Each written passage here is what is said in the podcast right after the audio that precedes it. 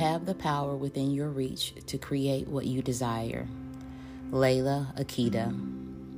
There is a scripture in the Bible that states, Greater is he that is in me than he that's in the world. We must understand and appreciate what each of us carry. Oftentimes, we become discouraged and distracted because we lose sight of the greatness within. Yes, we all have shortcomings, insecurities, pains, and traumas. That's a part of being human.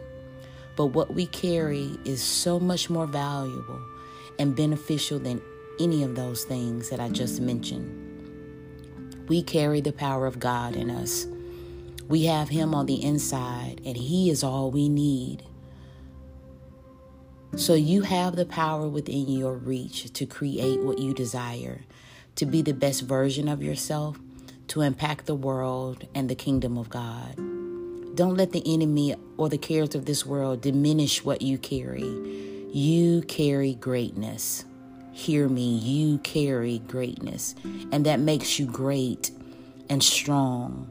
You carry the one that is bigger than anything that you will ever face.